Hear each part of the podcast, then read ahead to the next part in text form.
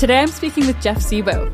Jeff is a professor at NYU, where he has a primary appointment with environmental studies and affiliated appointments in bioethics, medical ethics, philosophy, and law.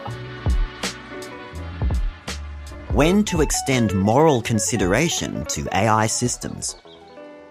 The general case for extending moral consideration to AI systems is that they might be conscious or sentient or agential or otherwise significant. And if they might have those features, then we should extend them at least some moral consideration in the spirit of caution and humility. So the standard should not be do they definitely matter? It should also not be do they probably matter? It should be is there a reasonable, non negligible chance that they matter given the information available? And once we clarify that that is the bar for moral inclusion, then it becomes much less obvious that AI systems will not be passing that bar anytime soon.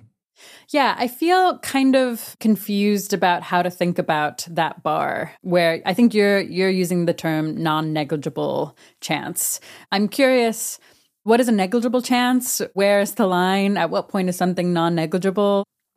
Yeah, this is a perfectly reasonable question. This is somewhat of a term of art in philosophy and decision theory. And we might not be able to very precisely or reliably say exactly where the threshold is between non negligible risks and negligible risks. But what we can say as a starting point is that a risk can be quite low the probability of harm can be quite low and it can still be worthy of some consideration. So, for example, why is driving drunk wrong? Not because it will definitely kill someone, not even because it will probably kill someone. It might have only a one in a hundred or one in a thousand chance of killing someone. But if driving drunk has a one in a hundred or one in a thousand chance of killing someone against their will unnecessarily, that can be reason enough to get an Uber or a Lyft or stay where I am and sober up. It at least merits consideration, and it can even in some situations be decisive. So, as a starting point, we can simply acknowledge that in some cases, a risk can be as low as one in a hundred or one in a thousand, and it can still merit consideration. Yeah, right. It does seem totally clear and good that regularly in our daily lives, uh, we kind of we consider small risks of big things that might be either very good or very bad. And we think that's just like clearly worth doing and sensible. Sometimes, probably in personal experience, I may not do it as much as I should, but like on reflection, I certainly endorse it. And so I guess the thinking is here that given that there's the potential for many, many, many beings with the potential for sentience, albeit uh, some some small likelihood, it's kind of at that point that we might start wanting to give them moral consideration. I guess, do you want to say exactly what moral consideration is warranted at that point? Yeah, this is a really good question. And it actually breaks down into multiple questions. One is a question about moral weight. We already have a sense that we should give different moral weights to beings with different welfare capacities. If an elephant can suffer much more than an ant, then the elephant should get priority over the ant to that degree should we also give more moral weight to beings who are more likely to matter in the first place? If an elephant is 90% likely to matter and an ant is 10% likely to matter, should I also give the elephant more weight for that reason? And then another question is what these beings might even want and need in the first place. What would it actually mean to treat an AI system well if they were sentient or otherwise morally significant? That question is going to be very difficult to answer. What are the odds that AI will be sentient by 2030?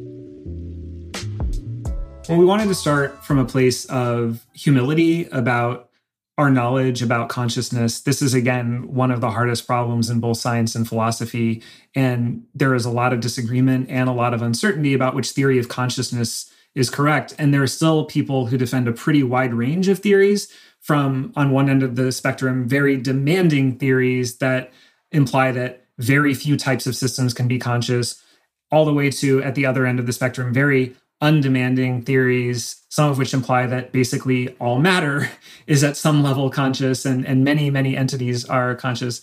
And we in general agree with Jonathan Birch and other philosophers that given how much disagreement and uncertainty there is, it would be a mistake when making policy decisions to presuppose any particular theory of consciousness as correct. And so we instead prefer to take what Birch and others call a theory light approach by canvassing a lot of the leading theories, seeing where they overlap and perhaps distributing credences in a reasonable way across them and seeing what flows out of that. And so Rob and I did that in this paper. We took 12 leading theories of consciousness and the necessary and sufficient conditions for consciousness that those theories propose. And we basically show what our credences in those theories would need to be in order to avoid a one in a thousand chance of AI consciousness and sentience by 2030. And what we discover is that we would need to make surprisingly bold and skeptical, and we think implausible assumptions uh, uh, about the nature of consciousness in order to get that result. The biological substrate condition is definitely the most demanding one. it says that, in principle, nothing made out of anything other than carbon-based neurons can can be conscious and sentient. But then there are some less demanding, though still quite demanding conditions. For example, many people believe that a system might need to be embodied in a certain sense, might need to have a body, might need to have grounded perception. In other words, have perceptual experiences based on the sense data that they collect, might need to be self aware and agential. In other words, that they can have mental states about some of their other mental states, or they can at least have some awareness of their standing in a social system or some awareness of the states of their body. They can set and pursue goals in a self directed manner.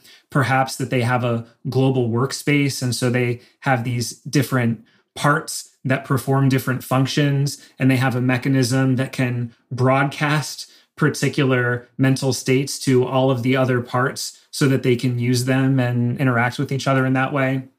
So when we go through all of these, we can basically assign probabilities to how likely is this to actually be a necessary condition for consciousness? And then how likely is it that no AI system will satisfy this condition by 2030? And what Rob and I basically think is that other than the biological substrate condition, which sure has a 0% chance of, of being satisfied by an AI system, everything else quite plausibly can be satisfied by an AI system in the near future. And to be clear, the model that we create in this paper is not as sophisticated as a model like this should be. This is really a proof of concept illustration of what this kind of model might look like. And one can argue that in general, we might not be able to make these probability estimates with much precision or reliability. But first of all, to the degree that we lack that ability, that does not support having a pessimistic view about this. It supports being uncertain and having an open mind. And second of all, what we try to show is that it is not really even close. You need to make surprisingly bold, tangentious, and skeptical assumptions, both about the probability that these conditions are necessary and about the probability that no AI system will satisfy them in order to avoid a one in a thousand chance, which already is a pretty high risk threshold. The repugnant conclusion. I guess in the case of of insects, there's also this weird thing where unlike humans eating potatoes and not particularly enjoying their kind of monotonous lives we we might think that being a spider and making a web sounds like pretty boring uh, but we actually just really do not know. And in many ways they're so different from us um, that we should have much lower probability that they're not enjoying or enjoying that than we do of of humans in this repugnant conclusion scenario. So how do you factor that in? Yeah, I do share the intuition that a very large insect population is not better off in the aggregate than a much smaller human population or elephant population. But for some of the reasons that you just mentioned and other reasons, I am a little bit skeptical of that intuition. We have a lot of bias here and we also have a lot of ignorance here, right? We have speciesism. We naturally prefer beings and relate to beings when they look like us, when they have large eyes and large heads and furry skin instead of scaly skin and four limbs instead of six or eight limbs and are roughly the same size as us instead of much smaller and reproduce by having one or two or three or four children instead of thousands or or more. So already we have a lot of bias in those ways. And we also have scope insensitivity. We tend not to be sensitive to the difference that very large numbers can make. And we have a lot of self interest. We recognize that if we were to accept the moral significance of small animals like insects, and if we were to accept that larger populations can be better off than smaller populations overall, then then we might face a future where these non-human populations carry a lot of weight and we carry less weight in comparison.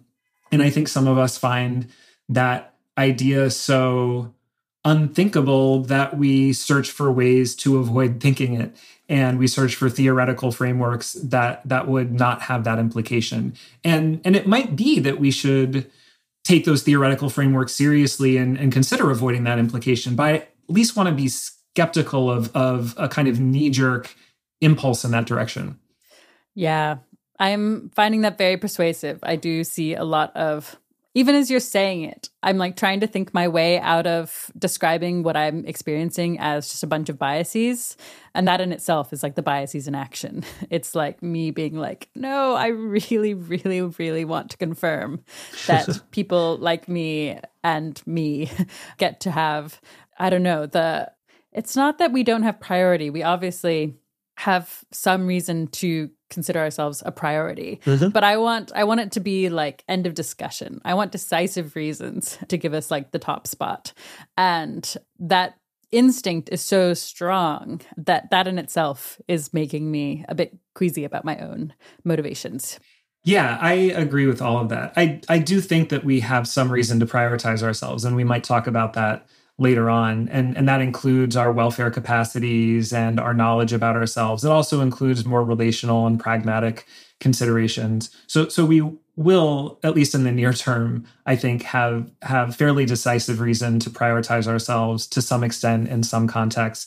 But yeah i agree. I think that there is not a knockdown decisive reason why humanity should always necessarily take priority over all other non-human populations. And, and that includes very large populations of very small non-humans like insects or very small populations of very large non-humans. We could imagine some kind of super being that has a much more complex brain and much longer lifespan than us. And and so we could find our moral significance and moral priority being questioned from both directions. And i think that it will be important to ask these questions with a lot of thought and care and to take our time in asking them. But I do start from the place of finding it implausible that it would miraculously be the case that this kind of population happens to be the best one, uh, a moderately large population of moderately large beings like humans happens to be the the the magic recipe. And and we matter more than all populations in either direction. That strikes me as implausible. Sleepwalking into causing massive amounts of harm to AI systems. It feels completely possible and like it might even be the default that we basically start using AI systems more and more for like economic gain as we've already started doing but they get like more and more capable and so we use them more and more for economic gain. And maybe they're also becoming more and more capable of suffering and pleasure potentially but we like don't totally have a sense of that. And so what happens is we just kind of sleepwalk into we're massively exploiting these systems that are actually experiencing things. But we probably have the incentives to basically ignore that fact that they might kind of be developing experiences, basically. In your view, is it possible that we are going to accidentally walk into basically like AI slavery? Like we have hundreds, thousands, maybe millions of AI systems that we use all the time for economic gain and who are having positive and negative experiences, but whose experiences we're just completely ignoring? I definitely think it is not only possible, but probable that unless we change our minds in some significant way about AI systems, we will scale up uses of them that, if they were sentient or otherwise significant, would count as exploitation or extermination or oppression or some other morally problematic kind of relationship. We see that in our history with non human animals. And they did not take a trajectory from being less conscious to more conscious along the way. They were as conscious as they are now all along the way, but we still created them in ways that were useful for us rather than in ways that were useful for themselves. We then used them for human purposes, whether or not that aligned with their own purposes. And then as industrial methods came online, we very significantly scaled up those uses of them to the point where we became completely economically dependent on them. And now those uses of them are much harder to dislodge. So I do think that is probably the default trajectory with AI systems. And I also think part of why we need to be talking about these issues now is because we do have more incentive to consider these issues with an open mind at this point before we become totally economically dependent on our uses of them, which might be the case in 10 or 20 years. Similarities and differences between the exploitation of non human animals and AI systems. I think that there are a lot of trends pointing in different directions, and there are a lot of similarities as well as a lot of differences between oppression of fellow humans and then oppression of other animals, and then potential oppression of sentient or otherwise significant AI systems that might exist in the future. And some of the signs might be encouraging, like humans and unlike other animals, AI systems might be able to express their desires and preferences in language that we can more easily understand. Actually, with the assistance of AI systems, non human animals might soon be able to do that too, which would be wonderful. However, we are already doing a good job at programming AI systems in a way that prevents them from being able to talk about their potential consciousness or sentience or sapience because that kind of communication is unsettling or will potentially lead to false positives. And there are going to be a lot of AI systems that might not take the form of communicators at all. It can be easy to focus on large language models who do communicate with us and digital assistants or chatbots that might be based on large language models. But there are going to be radically different kinds of AI systems that we might not even be able to process as minded beings in the same ways that we can with ones who more closely resemble humans. So I think that there might be some cases where we can be a little bit better equipped to take their potential significance seriously, but then some cases where we might be worse equipped to take their potential significance seriously. And then as our uses of them continue, our incentive to look the other way will increase. And so there will be a bunch of shifting targets here. Yeah, that makes a bunch of sense to me.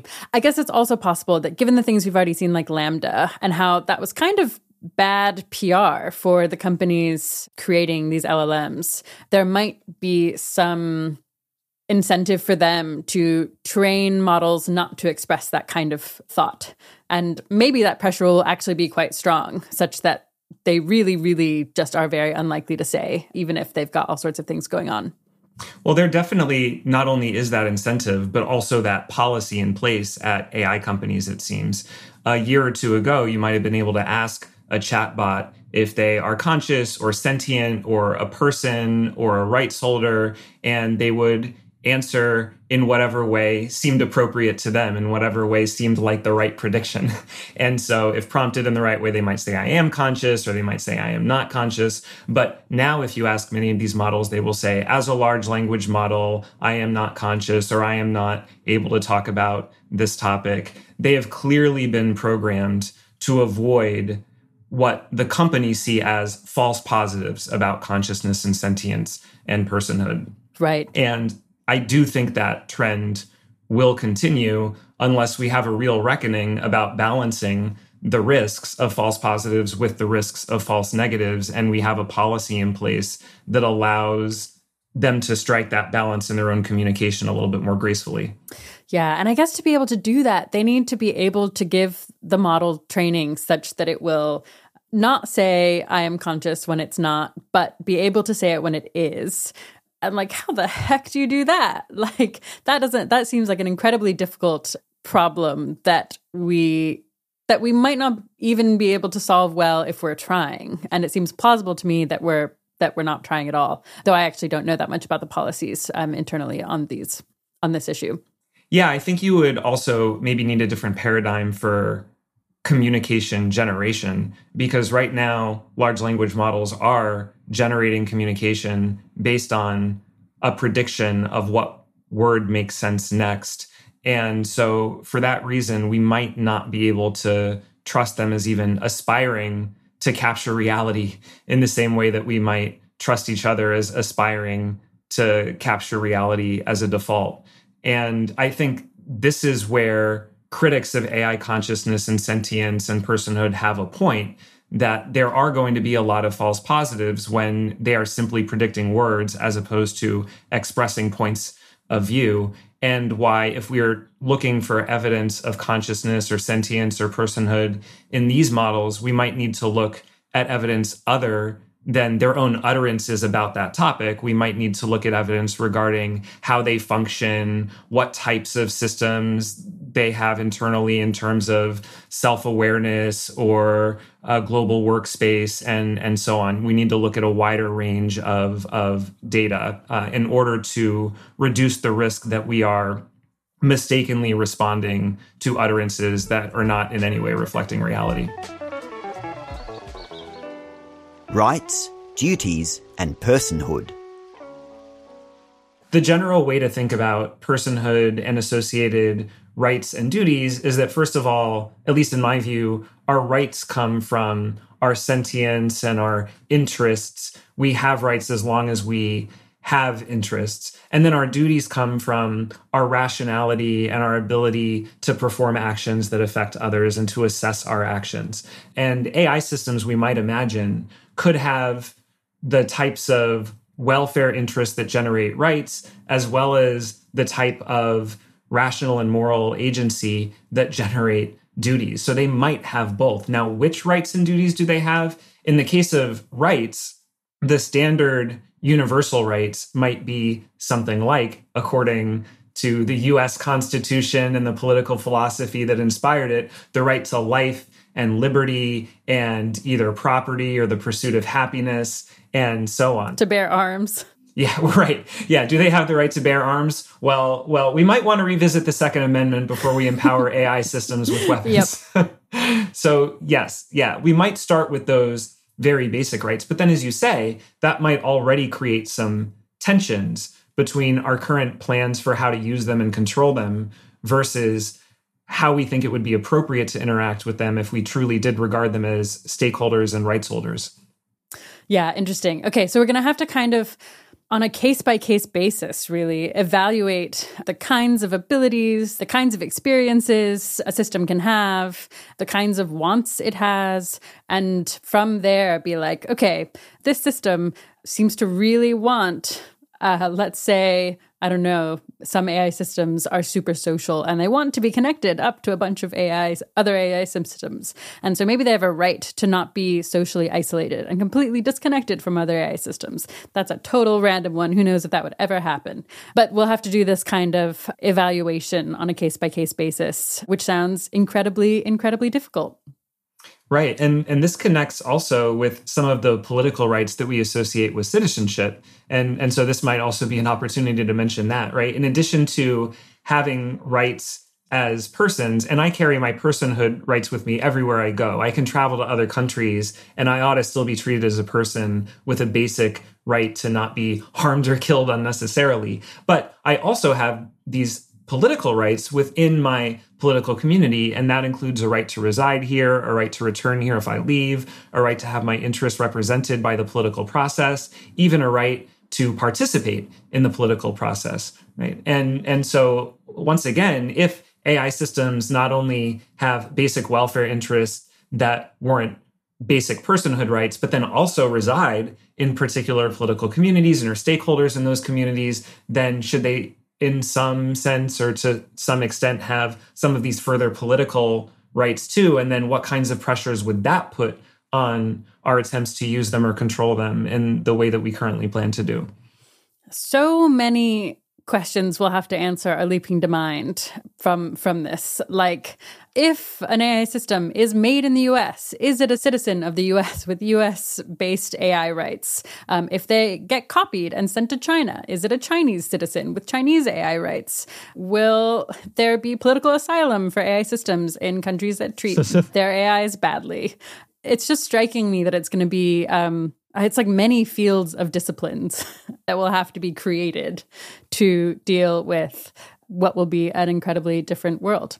Yeah, I agree. I, I think that it is an open question whether it will make sense to extend concepts like legal personhood and political citizenship to AI systems. I could see those extensions working in the sense that I could see them having basic legal and political rights in the way that we currently understand those with appropriate modification given their different interests and needs and, and so on. But then when it comes to the kind of legal and political scaffolding that we use in order to enforce those rights, that I have a really hard time imagining working. So, democracy as an institution, courts as an institution, and even forget about AI systems. Once non human animals, once the quadrillions of insects who live within our borders are, are treated as having legal and political rights, which I also think ought to be the case. Even that makes it difficult to understand how democracy would function, how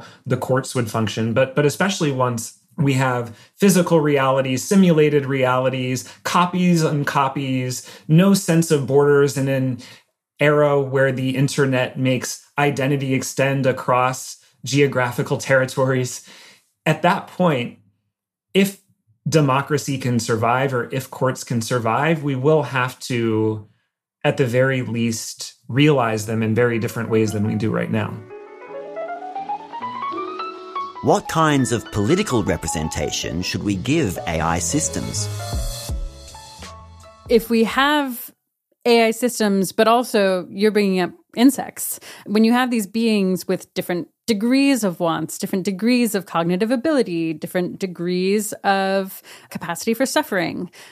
How, when I try to imagine a democracy that incorporates all of them, do they all get equal votes? Like, how do they vote?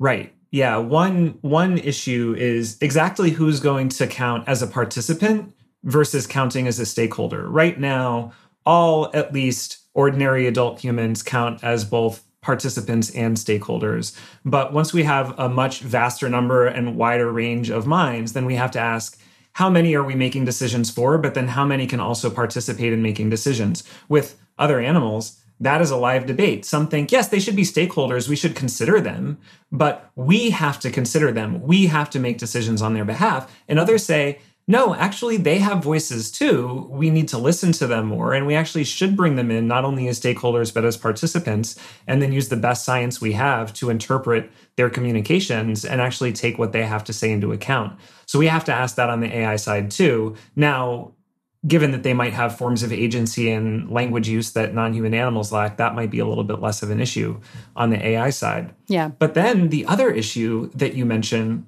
is the moral weights issue which corresponds to a legal and political weights issue. We take it for granted, rightly, that every human stakeholder counts as one and no more than one, that they carry equal weight, they have equal intrinsic value. But if we now share a legal and political community with a multi species and multi substrate population, where some beings are much more likely to matter than others, and some beings are likely to matter more than others, then how do we reflect that in, for example, how much weight everyone receives when legislatures make decisions or when election officials account votes?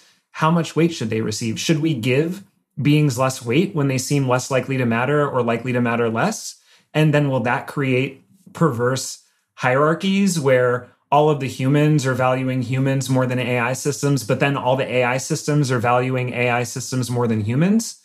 But then if that seems bad, should we give everyone equal weight, even though some actually seem less likely to matter at all or or likely to matter less? These are going to be really complicated questions too, not only at the level of theory, but also at the level of practice when it comes to actually how to interact with fellow community members who are really different from you. Totally. And bringing back the connected minds bit, um, how many votes will minds get when they have access to the same, some of the same experiences or some of the same information? Yeah, no, I mean, exactly. It, it really gets to what is the purpose of voting and, and counting, right? Is it that we want to collect as many diverse perspectives as possible so that we can find the truth? Or is it that we simply want to count up all of the preferences because we think that that is what should decide the outcome. Right. The number of people with a view um, should have that much kind of proportionate weight in how things are. Mm-hmm. Yeah, and and if that is how we understand democracy, then it would not matter that you have a bunch of different minds all reasoning in the same exact way and arriving at the same outcome. It might be concerning in the way that the tyranny of the majority can always be concerning, but it might still be, at least on our current understanding of democracy, what should decide the outcome.